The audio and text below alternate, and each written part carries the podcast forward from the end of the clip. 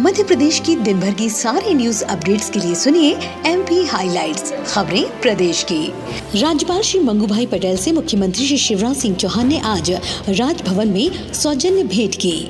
मुख्यमंत्री श्री शिवराज सिंह चौहान ने कक्षा छठवीं नववीं एवं बारहवीं की पंचानवे हज़ार चार सौ चौतीस लाडली लक्ष्मी बालिकाओं के खातों में 27 करोड़ नब्बे लाख रुपए की छात्रवृत्ति राशि का वर्चुअल अंतरण कर एवं उनहत्तर हज़ार तीन सौ तिहत्तर नवीन बालिकाओं को लाडली प्रमाण पत्र का वितरण किया। मुख्यमंत्री श्री शिवराज सिंह चौहान ने मंत्रालय में मंत्रिमंडल के सदस्यों के साथ कैबिनेट की बैठक में भाग लिया। गृह मंत्री डॉक्टर नरोत्तम मिश्रा ने कैबिनेट बैठक में हुए अहम निर्णयों की जानकारी दी।